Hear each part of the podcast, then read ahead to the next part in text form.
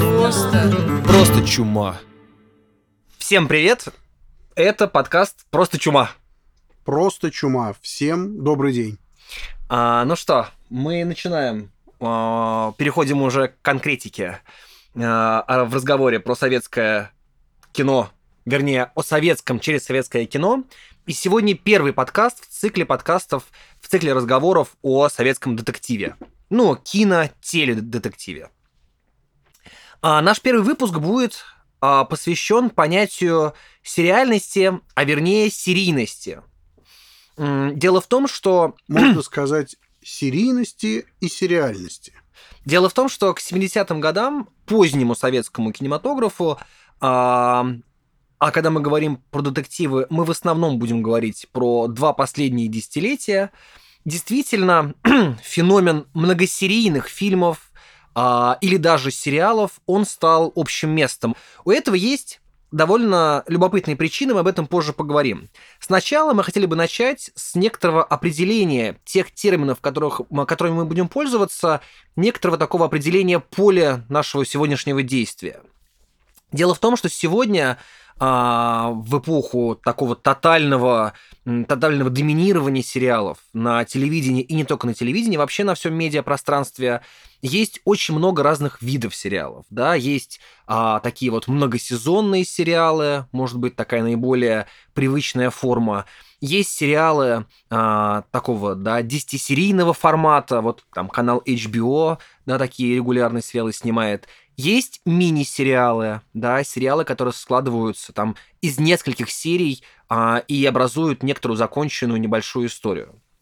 А период в кино и в телевидении, о котором будем говорить мы, тогда не мог похвастаться такой разработанностью этой формы, да, и поэтому а, большинство многосерийных телефильмов назывались просто многосерийными фильмами. И мы сразу для себя разделили два этих понятия – сериальность и серийность. Дело в том, что под серийностью мы понимаем не столько а, некоторую такую хронологическую а, рассыпчатость, да, разбитость одного сюжета на разные фрагменты, сколько феномен, при котором один и тот же герой появляется раз за разом в разных фильмах. А, таких... Сквозной герой. Сквозной герой. Самый очевидный и, наверное, самый популярный подобный пример – это фильмы Гайдая про Шурика. А, это не сериал в строгом понимании, в строгом значении этого слова, да, а, это отдельные полнометражные фильмы. Но, тем не менее, появляется вот такой любопытный феномен, при котором герой а, как бы оказывается участником разных событий, но в мире, который специальным образом не меняется. Это его разные приключения. А, вот он а, побеждает расхитителей социалистической собственности, вот он, у него приключения на Кавказе, и даже потом он становится а, изобретателем машины времени.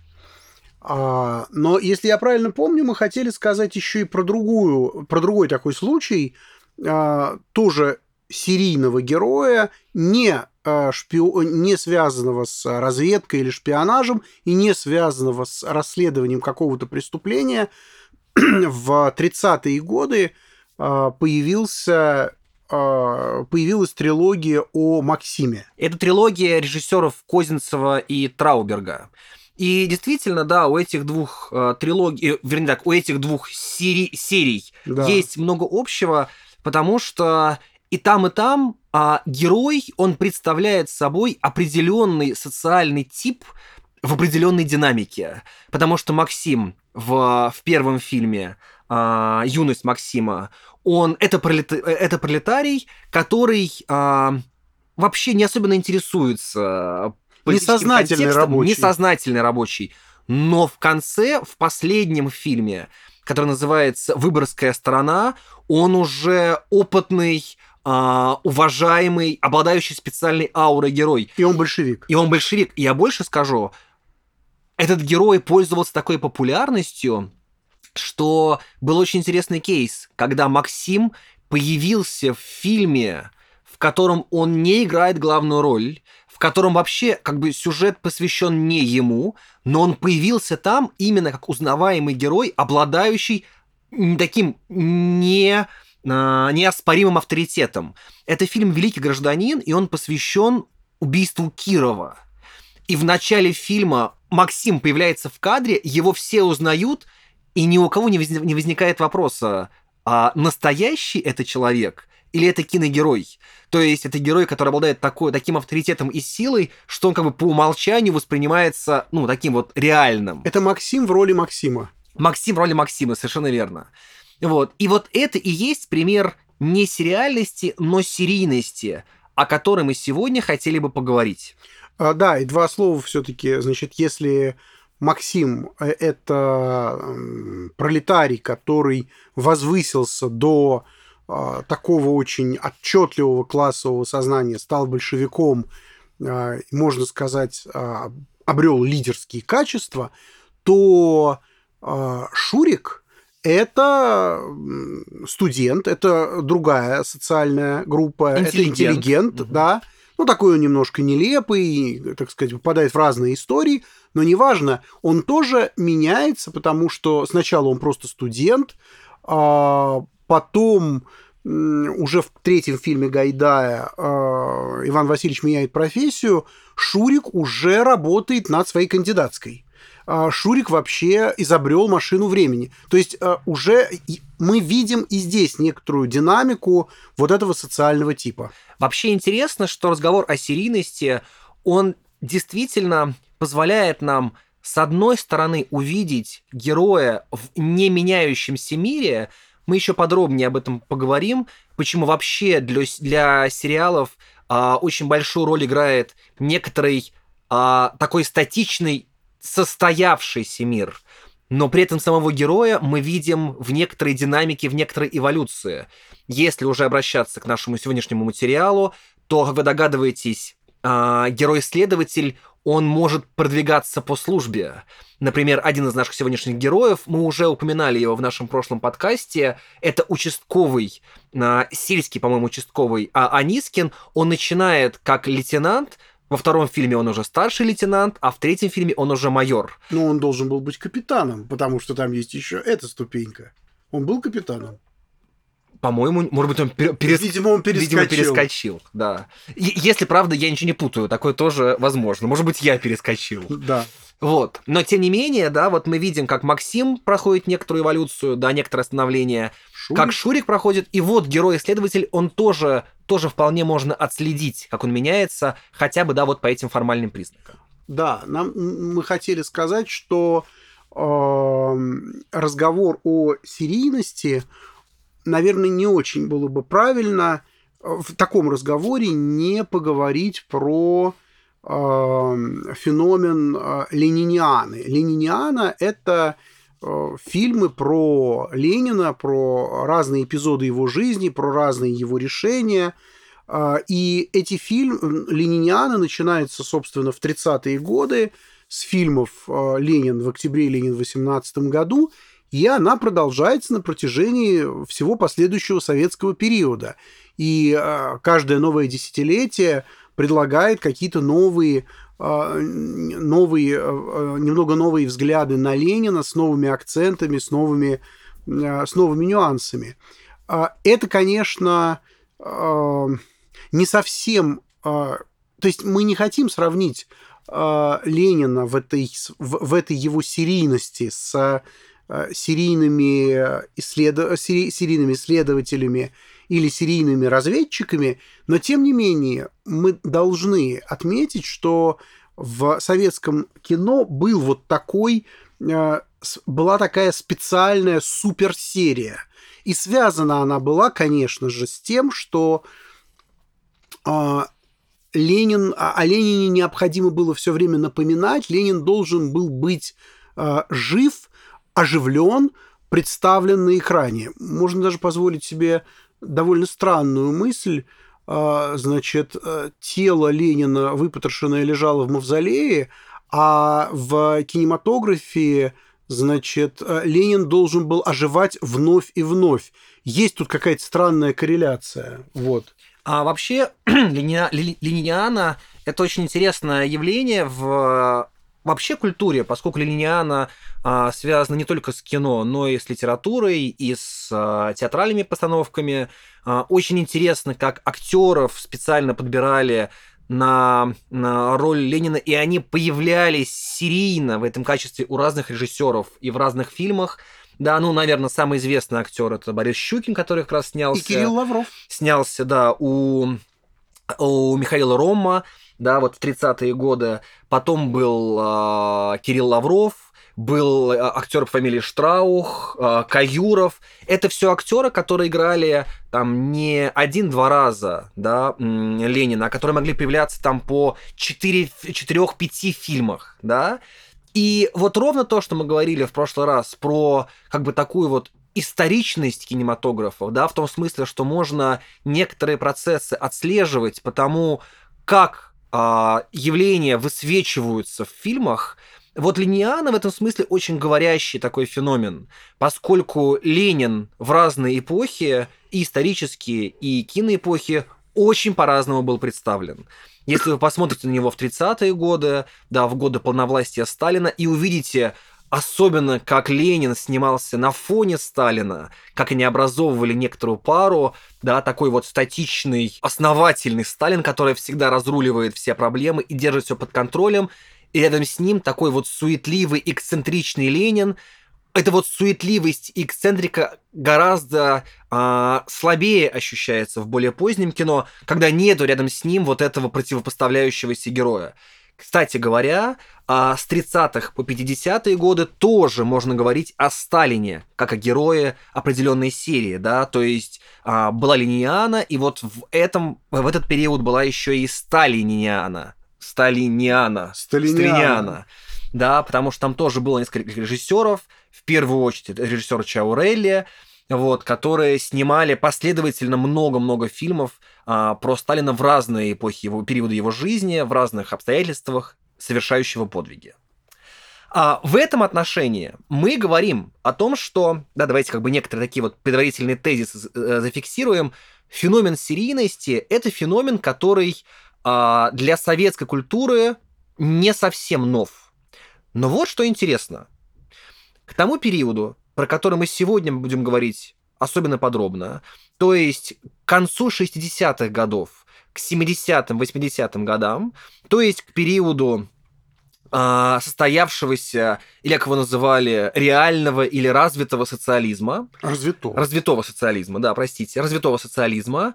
А, к этому периоду серийность стала уже общим местом, чем-то очень привычным, чем-то очень свойственным и естественным да, для теле- и кинопроизводства.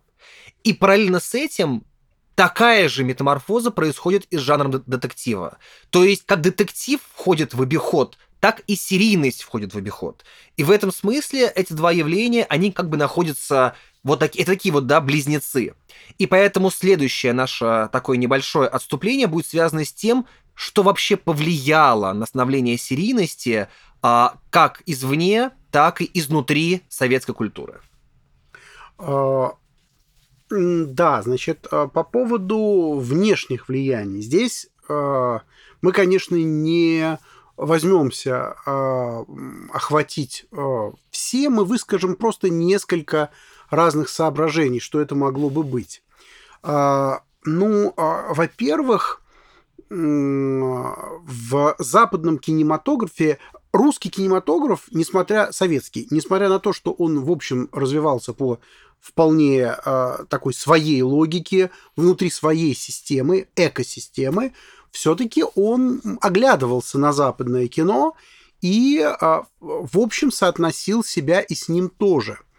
И э, надо понимать, что, э, конечно, советский зритель не имел доступа к западным сериалам, ну, до, до начала перестройки.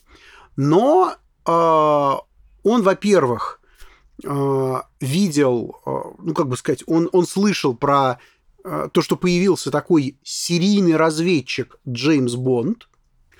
А, ну, а как бы сказать, в неофициальном прокате, да, это люди старались смотреть одним из первых, то есть это, было, это была, модная, была модная новинка.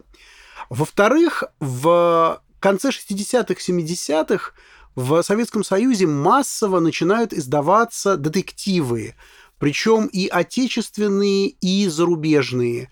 А, выходит собрание сочинений мастеров детектива.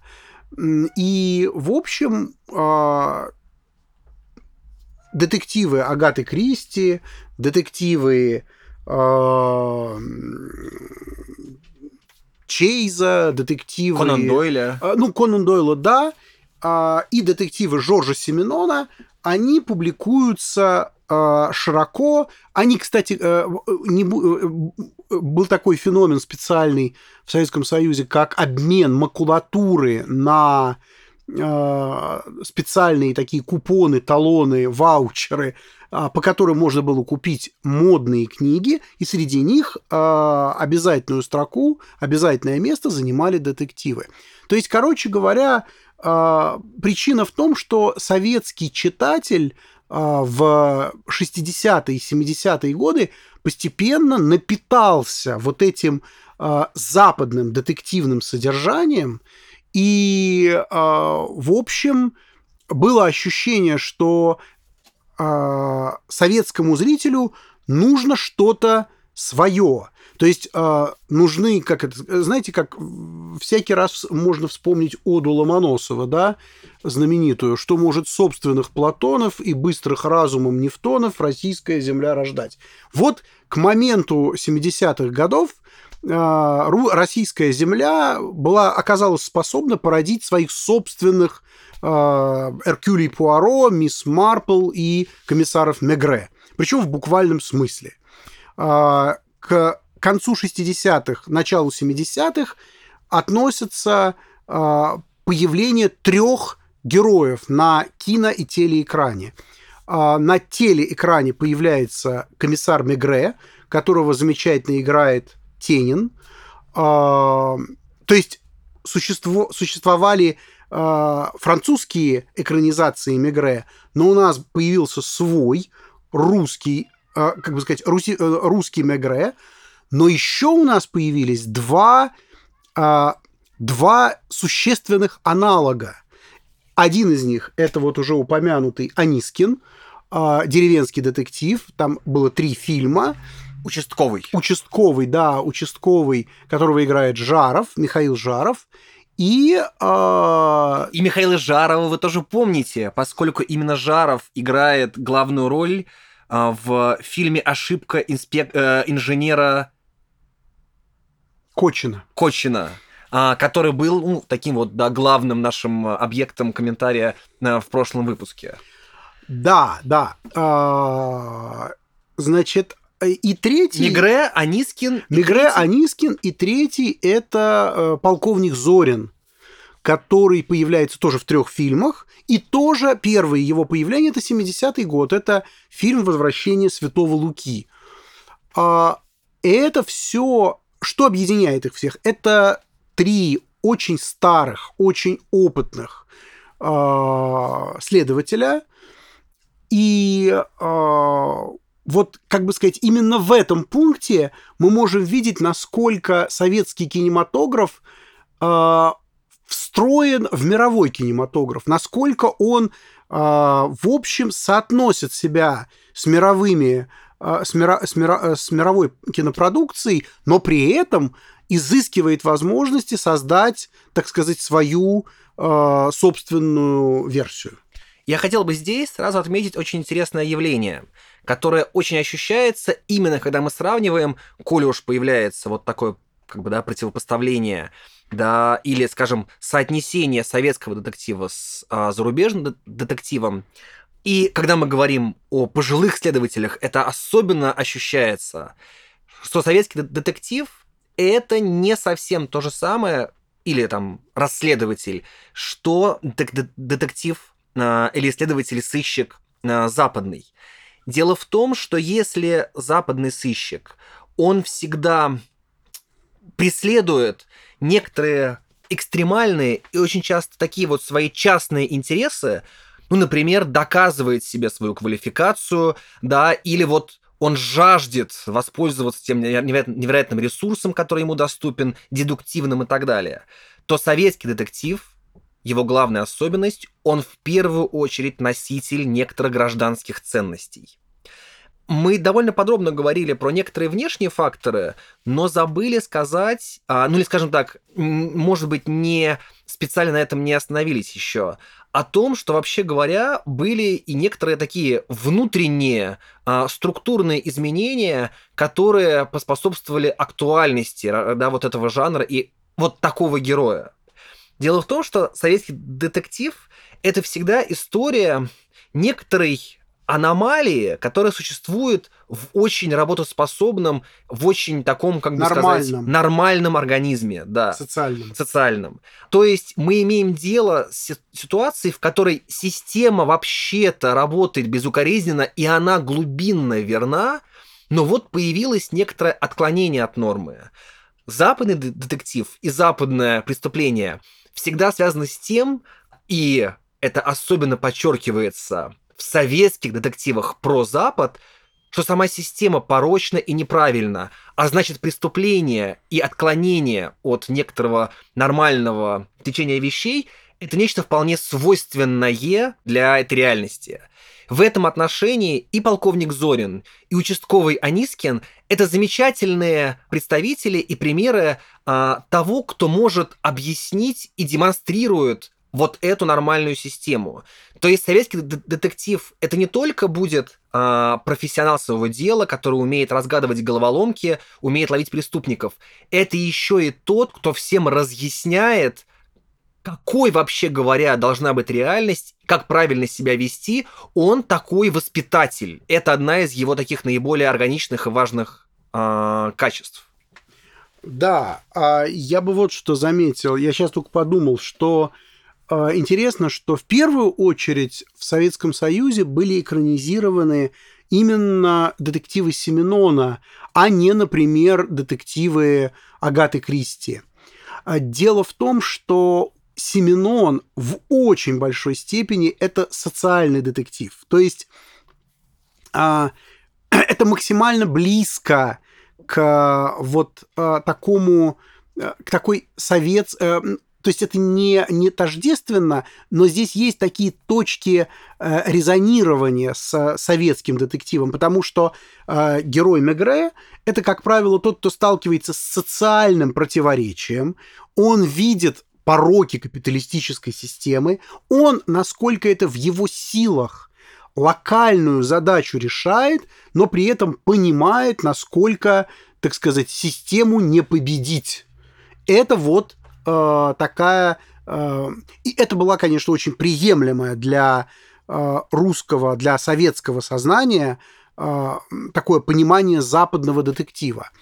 А, ну а что касается советского детектива, об этом уже мы сказали достаточно. Это здоровый организм, в котором э, есть вот эти локальные нарушения. А мы сейчас через некоторое время начнем говорить про сериал следствие ведут знатоки. Так вот, в этом сериале была очень а, удачно придумана песня, такая лейтмотивная песня, и там есть формулировка, которую а, все очень любили повторять в, в советском обществе, разумеется, иронично и издевательски. Если кто-то кое-где у нас порой честно жить не хочет. Услышите три оговорки, да? Кто-то, то есть а вообще-то все этого не делают, но есть кто-то кое-где, то есть везде нормально, но есть кое-где, где ненормально. У нас порой, то есть время от времени, всегда быть, всегда все хорошо, а порой не очень. То есть эта песня такая теория относительности просто в апогее. Да. Неизвестно кто, неизвестно где, неизвестно когда. Уравнение с тремя неизвестными. С тремя неизвестными. Уравнение с тремя неизвестными. Вот. А, вот это, как бы сказать, так мыслится, так мыслится социальная э, реальность э, детектива.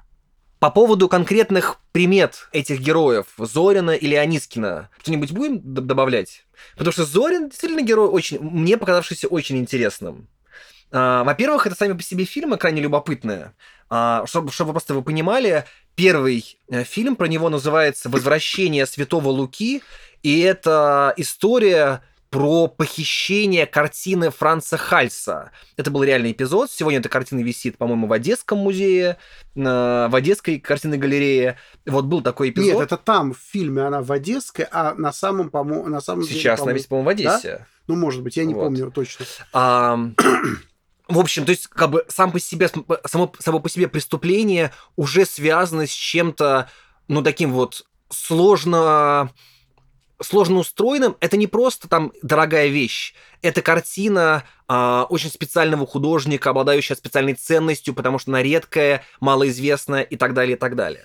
Это фильм про духовные ценности, которые не измеряются материальными, потому что там в этом фильме есть эпизод, когда экскурсовода спрашивают, сколько стоит картина Хальса, и экскурсовод, такая очень э, типичная советская интеллигентка, а, она теряется и говорит, я не знаю, что ответить, сколько стоит э, солнечный свет, сколько стоит а, красота, то есть а она э, говорит о невозможности оценить в деньгах вот эти ценности. И еще это фильм, в котором помимо сюжета про похищение картины, есть очень важный сюжет про иконы, про то, как про то, как это стал, про то, как это становится прибыльным бизнесом. То есть преступления вообще покидают зону как бы такую вот материальную, и они перех... Торговля русской духовностью. Это переходит, да, в торговлю духовными ценностями. Да. Вот.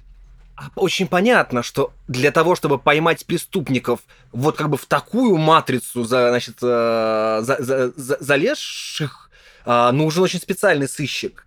И там есть, например, очень говорящая сцена в финале, когда загнали в угол преступника, похитившего эту картину, и а, Зорин заходит к нему в комнату, он стоит с пистолетом. В каюту. В каюту, да, это все происходит, да, на, на, на лайнере. Он уже готов был покинуть э, Советский Союз или одну из стран Прибалтики, уплыть, и вот там на лайнере с, значит, э, происходит встреча графа и э, Зорина.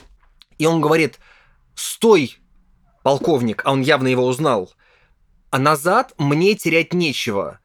На что Зорин ему отвечает, я стар, мне тоже терять нечего. Там есть деталь, они говорят друг с другу не просто полковник, они по имени друг друга называют. То есть это значит, что я стар, Миша, мне тоже терять нечего. А у них давние отношения, Давне... он его несколько очевидно, раз ловил. Очевидно, да. А, этот преступник, он уже из-за него сидел, из-за Зорина. Ну и ты понимаешь, что в эту секунду а, Зорин ощущает себя не просто тем, кто ловит преступников. Во-первых, он в них видит людей. И для него борьба с преступлениями это действительно ну, как бы сказать, некоторое распространение ценности, ценности и своей мудрости. Вот эта мудрость Зорина и его такая вот его, опыт, который позволяет ему видеть за, преступ, э, за преступниками людей, она очень интересно проявляется в следующей картине, вот в этой трилогии, э, в картине Черный принц, где в центре уже не бесценная картина, а драгоценный камень, какой-то невероятных, значит, габаритов. И он приходит в квартиру к пожилому человеку, который когда-то мог быть косвенным владельцем этого камня, и тот пересказывает ему свою жизнь. И потому, как он говорит, мы понимаем, что вообще говоря, он не сочувствует революции, потому что он и его семья все из-за революции потеряли, они всего лишились. И там есть такая деталь, он смотрит на Зорина, ну, в общем, с некоторым испугом, понимая, что, как бы сказать, перед ним представитель власти, и не наговорил ли он лишнего. Но Зорин очень по-человечески к нему относится, предлагает ему продолжать, и, в общем, он, как бы сказать, всем своим видом выражает понимание и готов войти в его положение. Это такая интересная... То есть э, старые исследователи — это ожившая история, это Э, следователи, которые э, на протяжении очень долгого периода советской власти всего повидали, все понимают, и теперь они живут уже э, несколько в ином мире. А мы будем с вами в последующих выпусках говорить, как интересно в детективах следователи, представители закона будут, э, будут реагировать на упоминания жестокости и э, такой, ну да, именно жестокости и беззакония, которое происходило в 30-е годы. Они будут это либо э, говорить, это про, было и прошло, э, это, это уже времена другие. То есть, короче говоря, э, Зорин это, э, э это уже представитель такого смягчившегося времени. А, как иногда называют в а, как иногда в разных текстах называют времена позднего застоя, время было вегетарианское. Вот можно сказать, это такой следователь из вегетарианской эпохи, а, который, сила которого именно вот не только в его интеллекте и не столько в его интеллекте, сколько вот в этом моральном авторитете. И в этом смысле неудивительно, что э, такой, как бы сказать, э, элемент приключенческий или, может быть, динамично такой свойственный, скажем, скорее, боевикам, он уступает здесь вот такому медленному, размеренному, размеренному жизнеописательскому, скорее, э, способу рассказывать историю. Вот, есть, говоря про историчный Зорина, э, совершенно замечательная сцена, когда он как раз оказывается в музее, откуда была похищена картина Хальса, и он прогуливается по музею и как бы ловит на себе а, взгляды людей, изображенных на этих портретах. А, и любопытно, и как бы и он ощущает на себя и взгляд, он ощущает это как бы связь с историей. Там очень специальная музыка в это время играет. И ровно такая же сцена а, изображает преступника по кличке Граф, который тоже проходит по музею и тоже ощущает нечто подобное. Это напоминает, знаете, абсолютно такой же прием э, использует Пушкин в поэме «Полтава». Всем известно, в школе учат фрагмент «Тиха украинская ночь». Но там в Полтаве две, два фрагмента так начинаются «Тиха украинская ночь». И одна «Тиха украинская ночь» – это э, ночь, которую воспринимает Кочубей – честный герой, не изменивший Петру, да, который знает свою чистую совесть. И вторая тиха украинская ночь – это украинская ночь Мазепы, предателя, который чувствует, что звезды смотрят на него укоризненными глазами. А, ну хорошо, мы подробно поговорили про про Анискина мы сказали меньше, чем про Но Зорина. зато про Зорина мы сказали достаточно, Больше. да. Мы подробно поговорили про образ пожилых следователей, вот, и про м, две вот эти вот трилогии Зорина и Анискина, и поговорили про Мигре. Теперь мы переходим к разговору про шпионов, про разведчиков, про разведчиков. ну, про борьбу разведчиков и шпионов. И, конечно, в центре оказывается Штирлиц. Но здесь сразу нужно оговориться что, опять возвращаясь к этому разделению сериальности и серийности, наш Штирлиц, нас Штирлиц интересует не столько в связи с а, многосерийным фильмом «17 мгновений весны», сколько именно как герой, который появлялся на экране в других фильмах.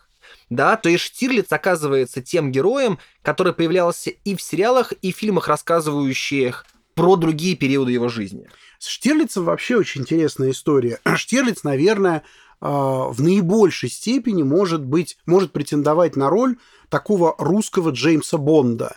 То есть а, Джеймс Бонд – это как раз начало 60-х годов, и все 60-е годы выходят знаменитые вот эти фильмы «Доктор Но», «Из России с любовью», «Голдфингер», вот все эти знаменитые фильмы про Бонда. И э, есть такое ощущение, что в Советском Союзе нарастает потребность, ну, в некотором таком ответе, да, наш ответ Чемберлену, э, наш ответ вот на наш ответ Джеймсу Бонду.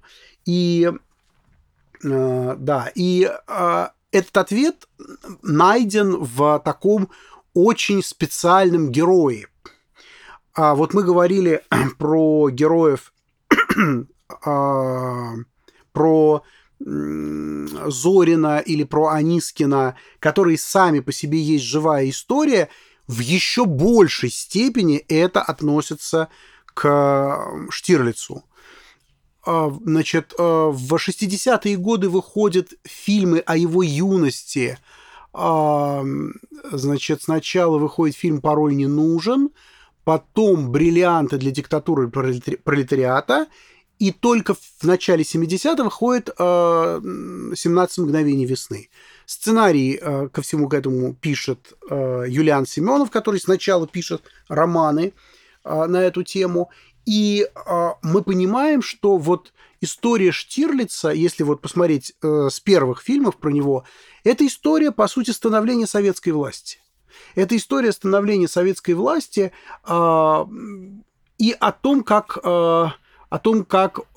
Причем это очень интересно, что это становление советской власти, которое мы выясняем как бы издалека, дистанцированно, потому что Штирлиц – это разведчик, и он, разумеется, сохраняет связь с Родиной и выполняет ее задания, но про то, что происходит в Советском Союзе, мы узнаем, так сказать, косвенно, не непосредственно.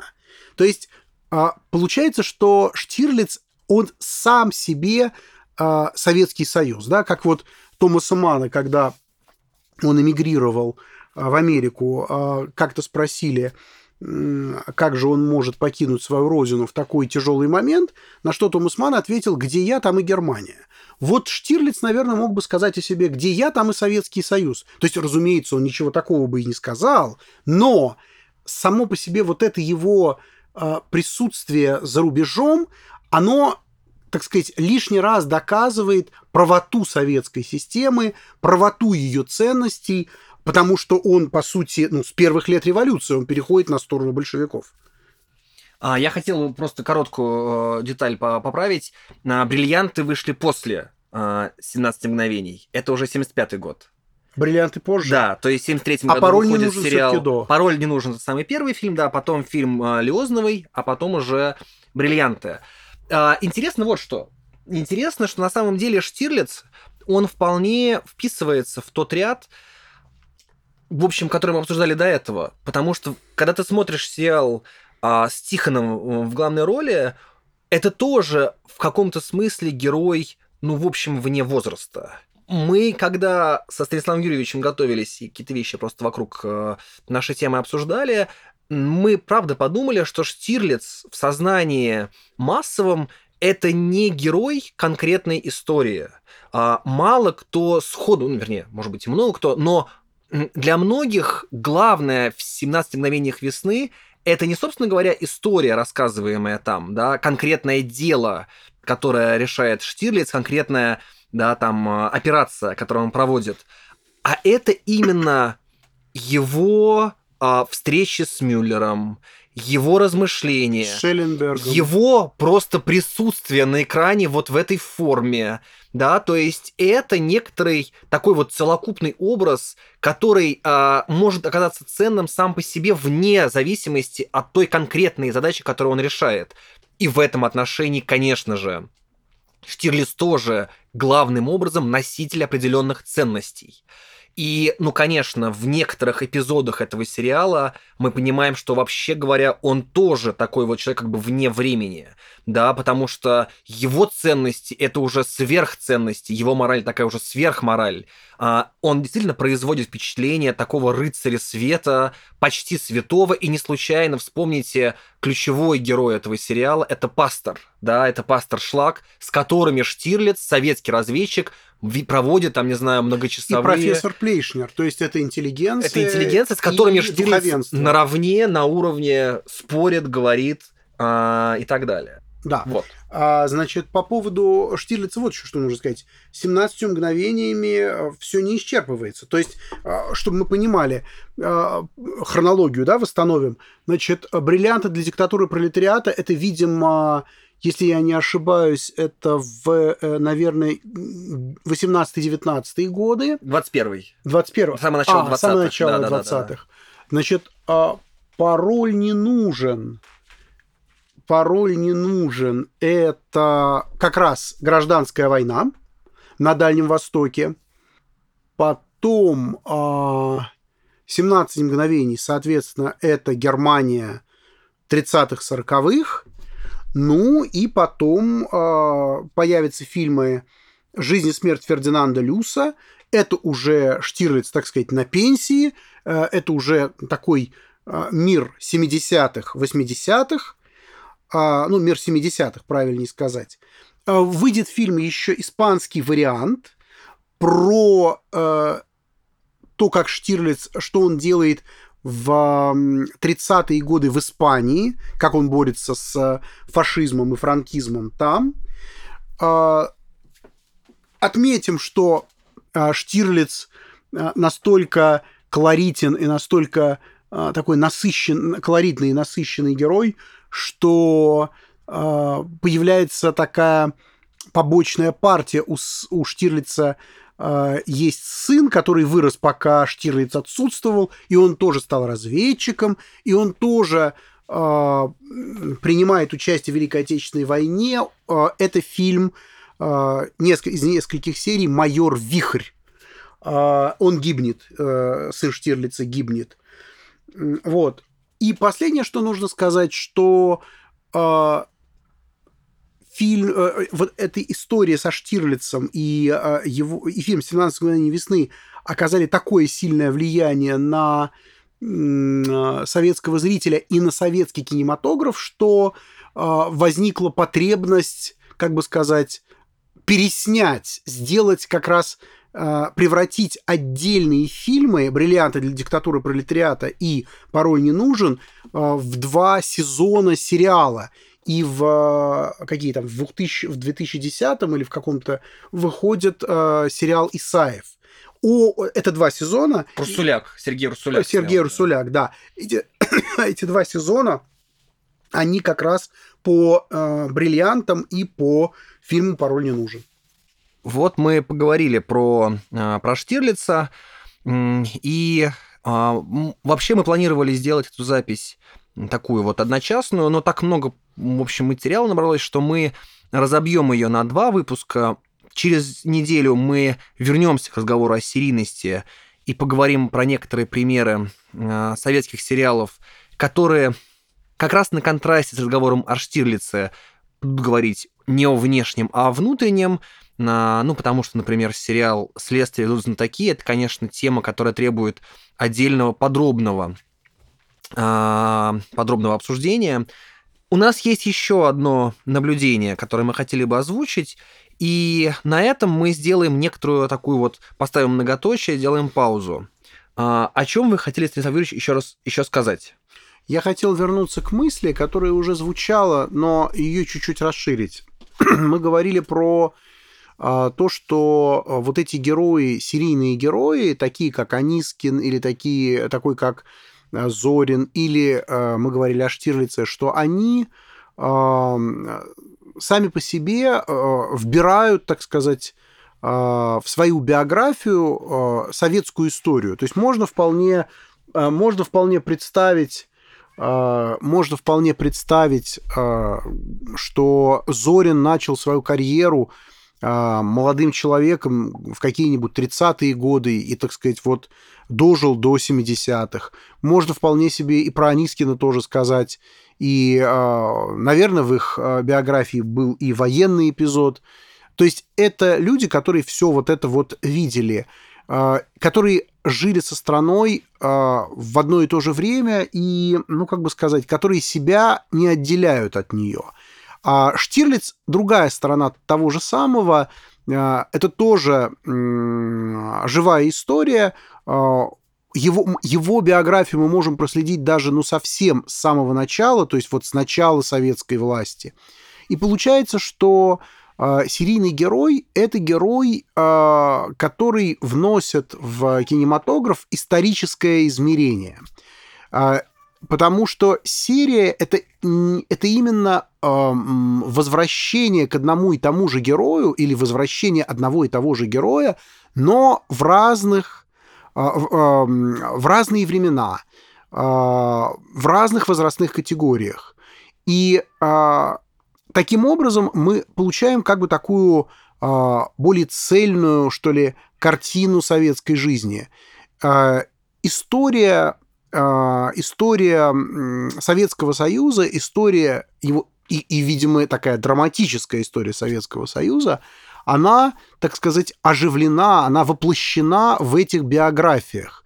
И э, я думаю, что э, у этого был и свой, э, так сказать, познавательный смысл, ну, в том смысле, что появление такого героя, оно создавало такой исторический резонанс, эхо такое историческое, с одной стороны.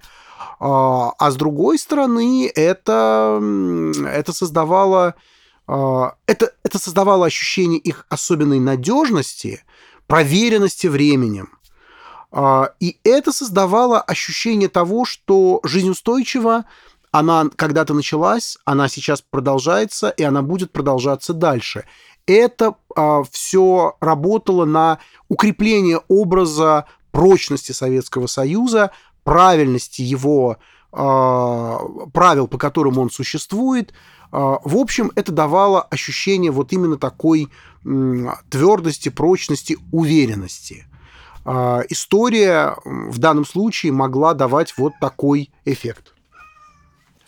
Страшно разговорчив местный студийный код сегодня – но это добавит некоторого дополнительного а, шарма и обаяния нашей сегодняшней записи. Я надеюсь, по крайней мере. Но а, просто, видимо, он долго ждал, как мы понимаем, и высказался именно по вопросам истории и а, вот этого переживания, а, переживания советского прошлого.